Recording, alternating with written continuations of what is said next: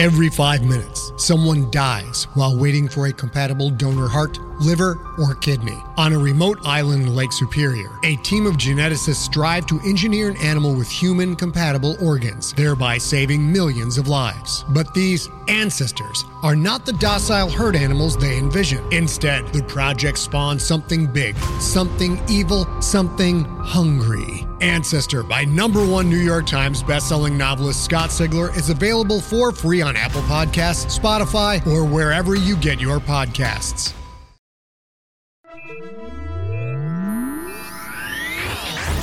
Light speed.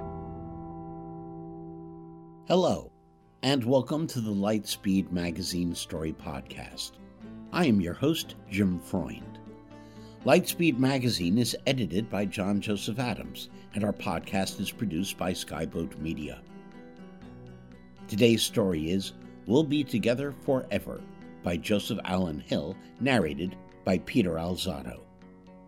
Joseph Allen Hill is a Chicago based writer and bon vivant.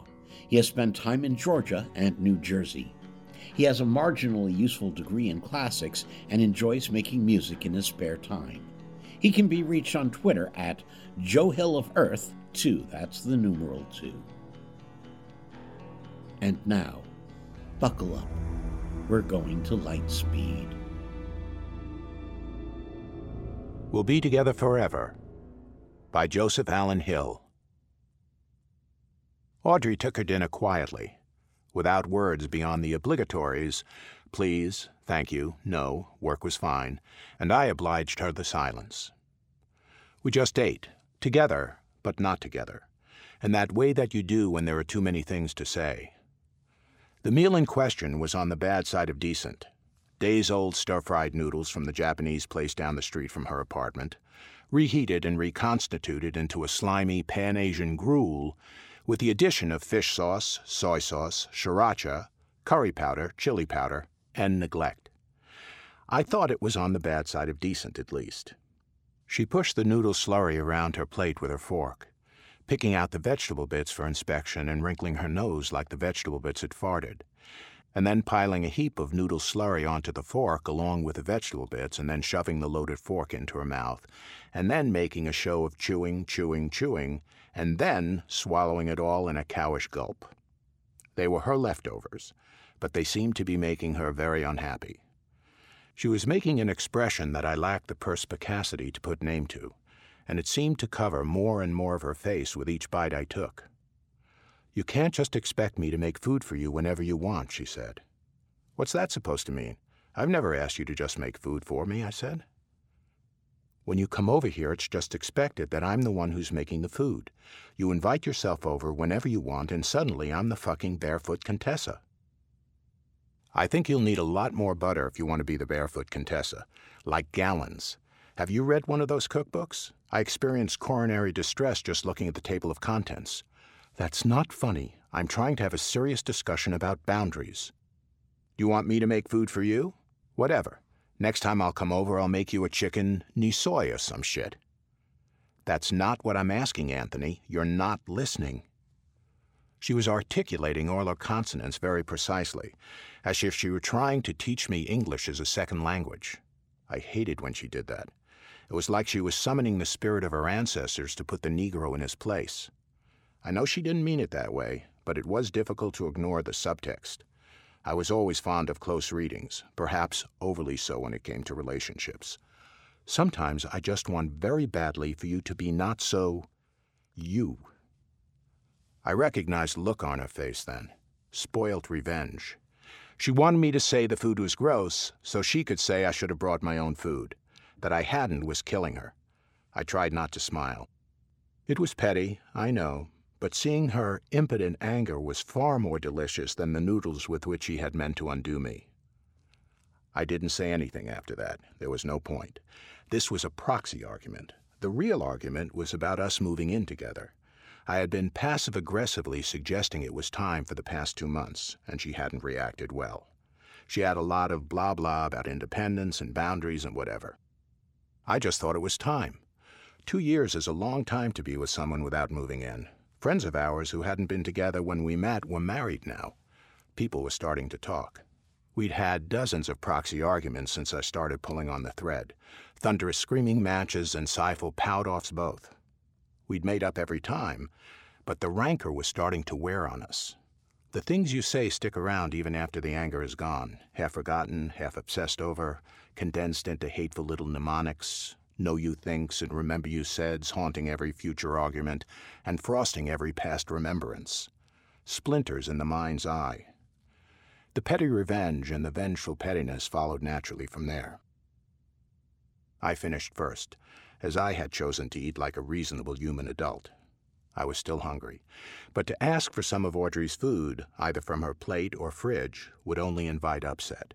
Instead, I got up, walked to the stove, started stirring the pot of blood on the burner. It was reducing nicely, maybe ten more minutes until it was done. I pulled a plastic baggie out of my pocket and poured the contents, a melange of locally sourced mystery herbs, into the pot. A column of purple smoke rose from the pot, swirled around the room in silken tendrils, broke off into wispy cartoon hearts that faded away in the breeze from the window. It smelled like soap and something else, something sweet at the edge of memory. Or maybe it was a memory that evoked a scent something implicit, almost neotenous. Does fertilization produce an odor? Does meiosis? Audrey still had food left, but she was as finished as she was going to be. She took her plate and my plate from the table and put them in the sink. There was a look on her face like maybe she was sorry about something she had said or done, but couldn't decide what. I tried to put the same look on my own face. I'm not sure if I meant it or not. She turned on the water and squirted some soap. I was going to do that, I said. It's fine. You're making the potion. I would have done it. Both of them. I'm an amazing dishwasher. I know, she said. She didn't look up. You know I would, or you know I'm amazing? 'Cause I am a for real God King champion virtuoso at doing the dishes. A smile? No, not quite. She wasn't there yet. Just an almost wrinkle at the corner of her mouth, barely noticeable, but for a moment it was all I cared about. My doing the dishes should not be taken as a commentary on your own abilities in this area. I'm really great at it, though. I once applied for a job as a dishwasher on a cruise ship as a joke. I might have gotten it if I had been more serious about maritime ablutions. I know you have the talent, but do you have the will? Can you go the dishwashing distance? Are you a champion or a chumpion? That's terrible. She dredged a soapy fork from beneath the bubbles and jabbed in the direction of my throat. Answer the question, coward. J'accuse. I threw up my hands. If it came to it, I would wash dishes on the moon for you. I would fuck up a Martian, steal his cookware, and scrub till the sparkle rivaled the stars. She was finished with the dishes, and she walked up behind me, wrapped her arms around my stomach, squeezed. I closed my eyes, and I put my hands on her hands. It was nice, the sort of moment that made dabbling in the black art seem reasonable. I poured the almost completed portion into two large bowls, his and hers. We took them into her living room. Into Audrey's bowl, I dropped the following a hair freshly plucked from the top of my head, a selfie freshly printed from a popular social media networking website, a medium sized globule of spit, and a secret delivered in a low whisper just above the rim. She did similarly with the bowl in front of me. Both bowls began to glow a color I had never seen before, a color from beyond the radioactive spectrum, and I could hear the far off sound of flapping wings. And I had a major epiphany about the interconnectedness of all peoples and the smallness and largeness of things. And it was beautiful. Have you seen Love Actually? she asked. What? Love Actually, the movie. It's got Hugh Grant. It's a pretty good movie. No, I have not seen Love Actually. This sort of reminds me of that. How could this possibly remind you of Love Actually? It's just a feeling. This is the same feeling I get watching Love Actually. We're about to do some for real black magic voodoo shit. We just saw a color no one else in the world has ever seen. What does love actually have to do with anything? You haven't seen the movie. How would you know what it's like? That's deranged. You're deranged. Are we going to do this or not? she asked. She started humming All I Want for Christmas Is You. She was like this sometimes, going off on weird tangents and getting lost in obscure metaphors, and I could never tell if she was messing with me or what. Sometimes it made me feel like I could never love anybody else, and sometimes it made me wish I had the ability to explode. Just a second, I said. I picked up the book from the shelf and checked the page on the love potion again. Just one last time, to be sure. It was thick and leather bound with yellowed pages that had that vomit smell that library books get sometimes. Not the vaguely pleasant bookstore must that bookie people wax rhapsodic over, but the acrid stink that gets into old books and spreads through the stacks like a weird Lovecraftian contagion. Audrey had stumbled upon it at the library and had checked it out for the pictures alone. I sort of fell in love with it.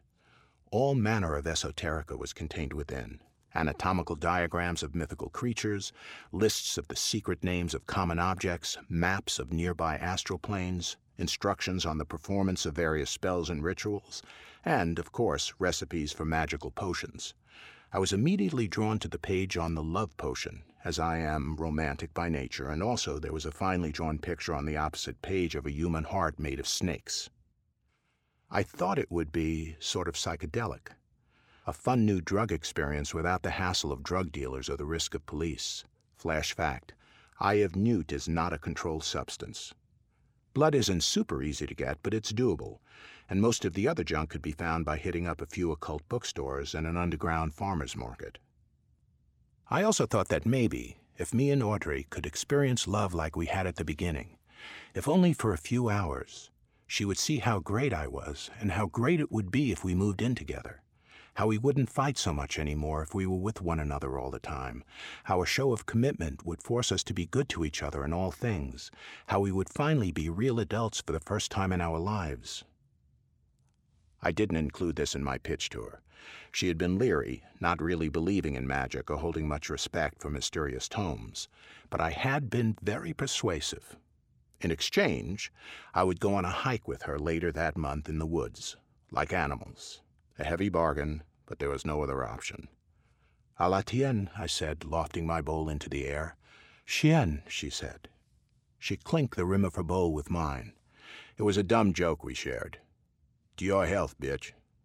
Things that rhyme are funny. We drank.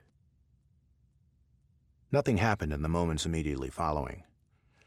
We waited quietly for a while, but that got boring so we started doing other things.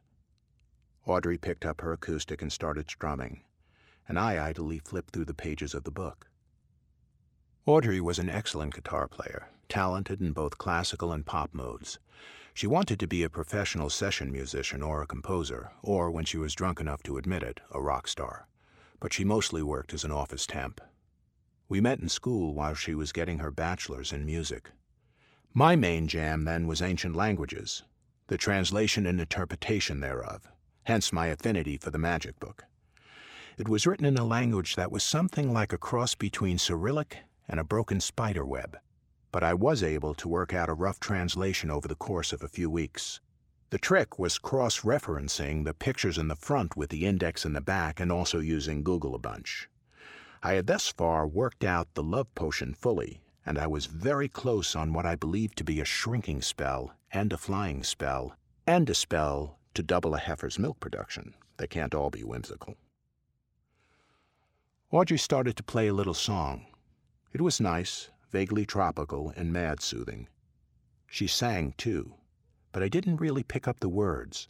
I just luxuriated in the sound. I think Audrey's voice was the seat of my attraction to her. It was revelatory, radio smooth, and resonant beyond measure like she had an extra chamber hidden somewhere in her body that no one else had, wherein the sound produced by her vocal cords could warm and reflect and thicken and sweeten. It was beauty on top of beauty on top of beauty, like Beyonce singing Beethoven. I found myself thinking that that last bit was unnecessarily poetic and a little hyperbolic, and I realized as she finished the song that I had closed my eyes. So I opened my eyes again, and I saw her face. Oh, fuck, I said. Except I'm not sure if I really said it, since all I could hear was the thump of my heart and this whirling white noise in my ear. Blood, or maybe heaven. She was beautiful, impossibly so. How had I not noticed this before? I mean, I knew she was pretty, but now she was mirabile visu for reals, sublime in all aspects, callipygous and curvilinear, possessed of all the comeliest adjectives, a sonnet in short shorts. I felt like my soul was going to melt. More than anything, I wanted to be with her, as close to her as possible, as one as two people could be. Her face was frozen. She was looking at me staring at me, eyes wide, breath shallow, skin red. I'd probably be blushing too if I had the pigmentation for it. Her guitar slipped off her lap and hit the floor. She didn't seem to notice. I only caught it out of the corner of my eye. Then she smiled, and I nearly died.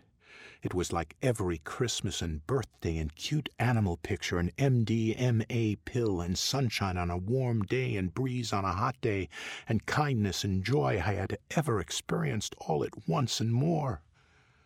What little breath I had left was gone. Before I could recover, she threw her arms around me and started licking my face. I wanted to lick her face too, but it was difficult to really get in there while she was licking my face. Occasionally, our tongues would meet and we would approximate kissing, but we were mostly in it for the licks. She tasted like homemade ice cream and old time religion and sweet release. I love you, I or she said. I love you, the other said. You're incredible. You're incredible. I'll never leave you. I'll never leave you. This went back and forth for a few minutes. We ended up exchanging Facebook passwords and getting engaged. My tongue ended up working its way down to her shirt, which was also delicious. I normally hated that shirt. It was a t shirt with the logo of my favorite white people band, purchased at a concert which I was not invited to or even informed of. Since they were her favorite band first, and her actual unqualified favorite band, it was apparently not worth her time to tell me she was going or even that the concert was happening. It usually annoyed me whenever she wore it but I didn't say anything since I tried to keep my pettiness as subtextual as possible. But now I didn't care. I just thought it was amazing, like her. The colors were amazing, and it smelled amazing, and it was so soft against my cheek. And then I realized that she'd been wearing it all day. It had been next to her all day, today and other days, reaching back into the recent past and grasping onto her and holding close to her beyond closeness. I have an idea, I said. What, sweetheart? Honey Bunch, Doodle Bop, Mumpy Strudel, Bippity Boo, Lolo Monkey, Kiwi, Kiwi, Susu, Whirly. It trailed off into straight gibberish there, but I kept listening as I closed my eyes again for a moment to enjoy it. But then I remembered I had work to do, and I forced myself to interrupt her little cadenza. Give me your shirt. She took off her shirt. I looked at her then at the hallway, then her again. I was on fire, but I had to be steadfast. I'll be back in a minute, I said. Don't forget me while I'm in the kitchen. No, she screamed so loud and high that it hurt my ear. Don't go. I have to go. I'll be back soon. I'll miss you more than words can say. I'll miss you more than that. I grasped her hand and squeezed it, and then I put her fingers in my mouth and then I touched my left eye with one of her fingers, and then I put two of the fingers in my ear. She made cooing noises. It was all very sweet. I dashed out of the room, down the hall, and into the kitchen as fast as fast could go.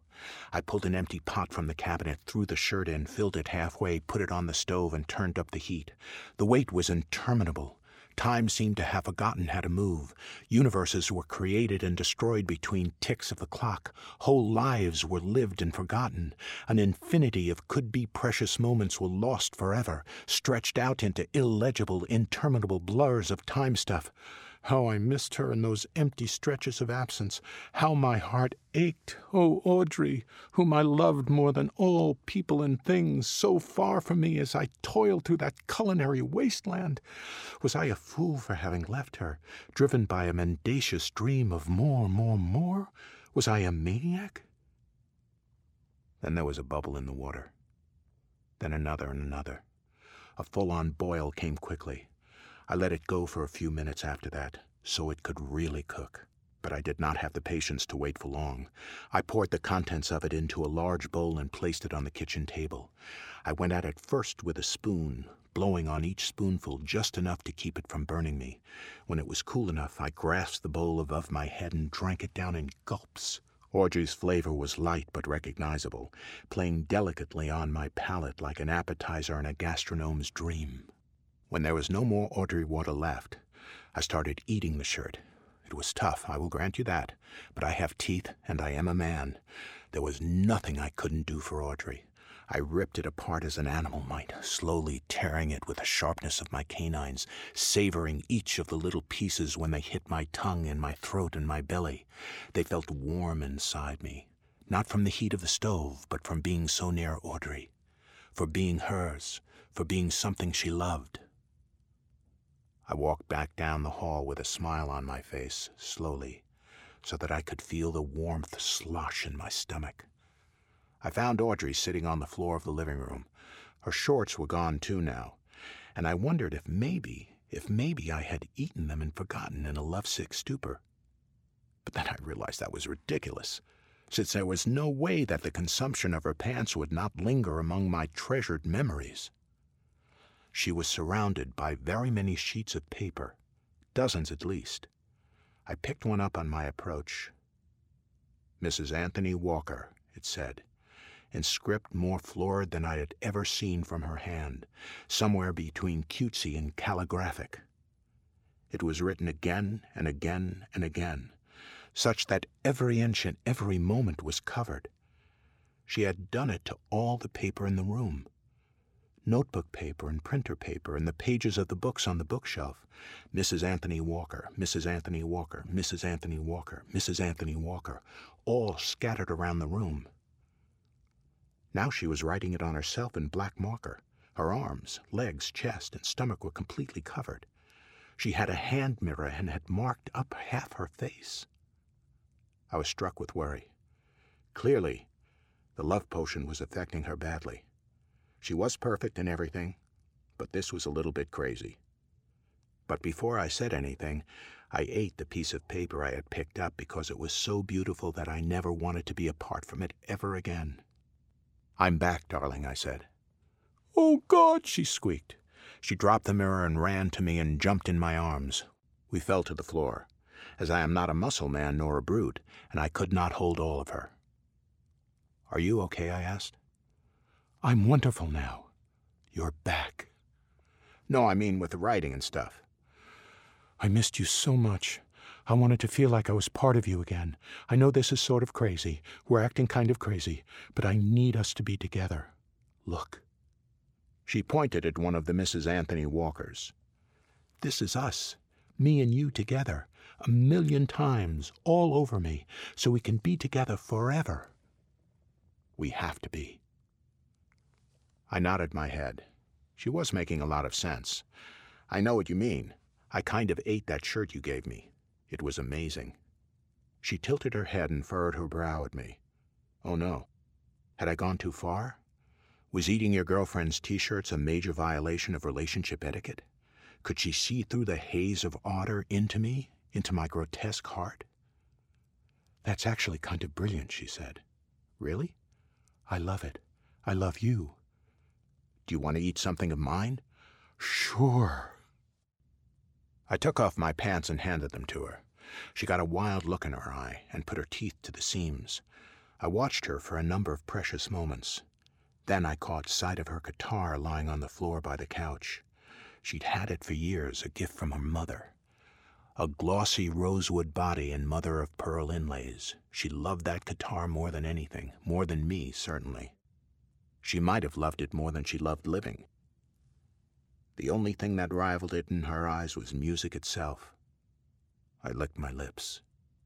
I stood and picked up the guitar. She had taught me to play a little bit. I wasn't very good. I played trombone in high school, so I knew enough music theory to get the gist, but my fingers were heavy and graceless. I played a G and a C and a D. Classic rock. Beautiful. I'm going to eat this, I said. What? she asked. I really think I should eat this. I held up the guitar to make my intent as clear as possible. Clarity is important in relationships clarity and communication. Without them, we are forced to guess at things, to match wits with phantoms, and waste kisses on shadows. I decided that I would be clear in all things from that moment on, and thus my own thoughts would be conveyed to her as purely as they existed in my own head, without artifice or embroidery. The corners of her mouth drooped. My heart stopped and I almost fell to the floor seeing her like that, so pathetic and unhappy. The first time since the consumption of the potion that her beautiful smile had left us. I don't think that's a good idea, she said. It's like you said. Me and you together. It makes perfect sense. I'm yours and this is yours. Me and it will be together, so I'll be closer to you. I'll be your instrument. My guitar, though. Our guitar. She opened her mouth like she was going to say something, but nothing came out. It was like she was stuck, absent almost, like a computer with too many programs open at once. I saw a glisten in the corner of her eye. At the time, I thought it was a tear of joy. She was so happy that I was doing this for us. I was the best boyfriend in the world. Who else would go so far as me for love? Who else would eat his beloved's guitar for a chance at the real, true forever? I'll be back soon, I said. I turned and walked down the hall. I did not run. And I held the guitar gingerly in my hands as if cradling a baby. Our baby. The physical symbol of our love, a little us, a miniature we. I loved it. It was going to be delicious. When I got to the kitchen, I gently laid it on the table. First things first. I had to figure out how I was going to prepare it. Boiling worked for the shirt, but it would not do for the guitar. That would be gross, like boiling a fine steak. I could burn it and eat the ashes, but then I wouldn't be able to enjoy the flavor. It would just be the taste of the burn, all heat, no meat. Then it came to me roasting. That would be great, rustic and romantic and pleasantly Promethean. Seal in the flavor, lock in the love. Yes, I set the oven to 450 degrees. While it heated, I began to prepare a rub marinade. There was some yogurt in the fridge, and I smeared it all over the guitar's surface. Next, I poured lemon juice over the strings, then salt and black pepper and red pepper and garlic, powder on top, cloves inside sound hole. I chopped some onions and stuffed them inside too. The smell was heavenly, and I began to salivate as an animal might. I knew it wasn't going to fit in one piece, so I decided to break apart the neck and stuff the pieces inside. There was a hammer in the drawer by the sink. I held it in my hand and lifted it high, and I aimed for the seventh fret. Audrey appeared in the doorway just before I could strike. Seeing her again reminded me of my deep love for her, and I had to steady myself on the table. But then I noticed there were tear streaks running down her face. I couldn't breathe. She had the magic book in one hand, open to one of the bookmarked pages, and in the other were my translation notes, which I recognized even with the feverishly scrawled Mrs. Anthony Walker's on the back side of the paper. It wasn't as nice as before, no longer curvy and loopy and loving. It was itchy, hurried, desperate. Fuck, I still loved it. Not my guitar, she said. I know something better. I think I figured this out. It's not exactly shrinking. It's like love actually. She began to speak in an impossible language. Her eyes rolled back into her head, and she made a sign with her hands, and the sign etched itself into my vision, like I had stared too long into a light bulb. The strange color from before began to drip from her fingers. There was a sound like styrofoam, and electricity, and hell, and a smell like old sunshine. She broke apart into two, each half as tall as she had been before. Like bacteria in a film strip. Her clothes ripped in the process, and both of the resultant Audreys were naked. Then she split again, and again. Suddenly, they all rushed at me, jumped on me. I fell to the floor. I could not hold all of her. So many of them. They continued to split as they crawled over me, like rats. Maybe I could have swatted them off, but I couldn't have risked hurting her. Not on purpose, anyway. Dozens of them. More and more. Too many to count. A few of the larger of them held my arms, and a few more began licking my mouth. Stop, I said. They took the opportunity to crawl into my mouth. She, they, tasted amazing, like the Audrey water in the shirt from before, only more so. It was the most intense sensation I had ever experienced, and I could do nothing in those first few moments but enjoy it. I understood her now. This was what I had wanted, wasn't it? I closed my eyes and moaned from ecstasy, and I felt them start to crawl down. I limply tried to flick them away with my tongue and cough them out, but she was tenacious, fueled, I guess, by a powerful love, which conquers all things, even throats. I had a very odd moment then. I remembered the first time I realized that I liked Audrey. It was the week after my birthday, and I had deluded myself into believing my friends were throwing me a surprise party. I was imagining all the things that they were going to do the gifts and the decorations and the food, and the idea of Audrey making me a cake popped in my head. And I got an erection. It surprised me. Probably the most surprising erection of my life. Up till then, I thought of Audrey as some white girl I hung out with sometimes who was kind of cool but kind of annoying, and I had never been into the whole homemaker, wife baker, lady thing. But actions speak louder than words, I guess even cake boners. I don't know why she ever loved me. They massaged my esophagus on the way down, so soft and comforting, like their hands were made of the cool side of the pillow. They hit my stomach with an explosion of satiation. I gave up. She won. I let the stragglers through without resistance, the ones who held me down and held my lips open. I let them slide down my throat and gently caress my insides. I felt like I would never have to eat again. I began to weep that she had loved me so much as to do this for me. I could feel them all moving inside. They kept getting smaller and smaller, I think. I was suffused with little loving pinpricks. I could feel them in my arms and legs, my feet, my fingers, my heart. I lay there for a long time, rapturous, grinning like the cat who, I thought maybe I should do something great for her, something wonderful, maybe. I could write an amazing poem. I could get it published. No, I could get it on TV. I would get on some reality show, and then I would go into the confessional and drop it on America. I could set it to music and crack the top 40. I could figure out that flying spell and fly to the moon and write it in giant letters on the surface. I fell asleep. I dreamed of Audrey. We were together forever. It was fucking awesome. The love potion had worn off when I woke up.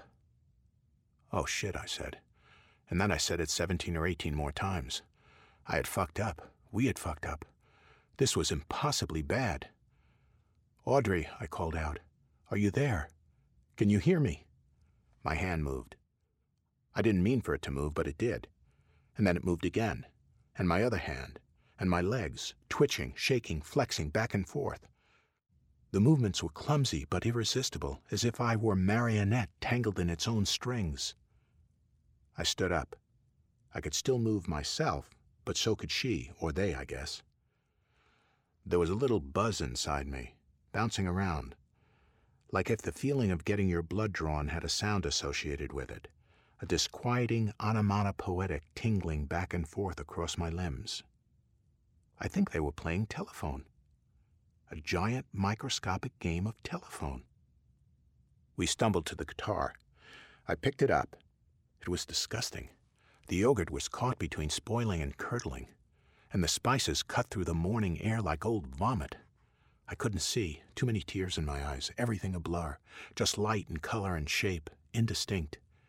They positioned the guitar in my hand so we could play. We strummed a few notes. Sloppy, but recognizably music. I opened my mouth, and a tin choir poured out. Anthony, They sang softly. An accusation. We played guitar for a while after that. We got sort of okay at it. Better than I was, not as good as she was. I was full, but I think they were hungry. They stumbled to the fridge, pawed at the door until it opened, found a stick of butter, shoved it in my mouth. A la tienne, I whispered. There was no answer. We just ate. Together, but not together. In that way that you do when there are too many things to say.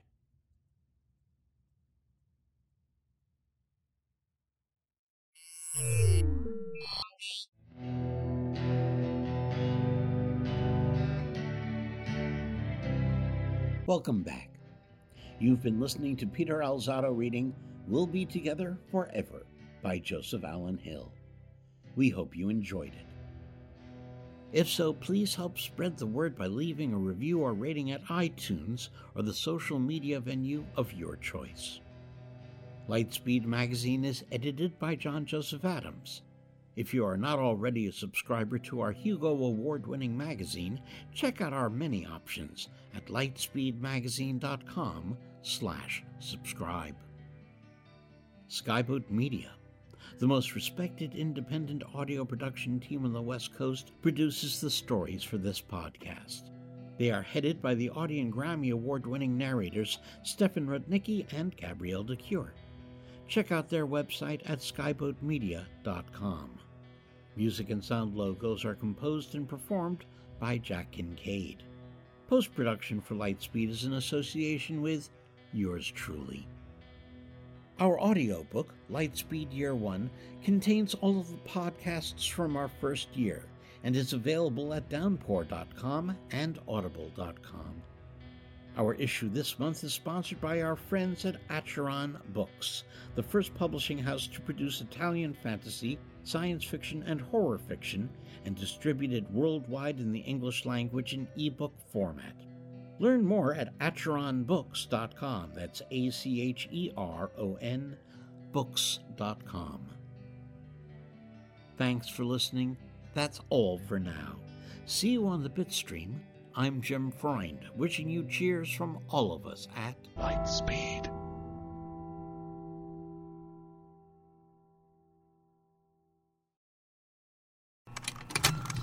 Contained herein are the heresies of Radolf Burntwine, erstwhile monk turned traveling medical investigator.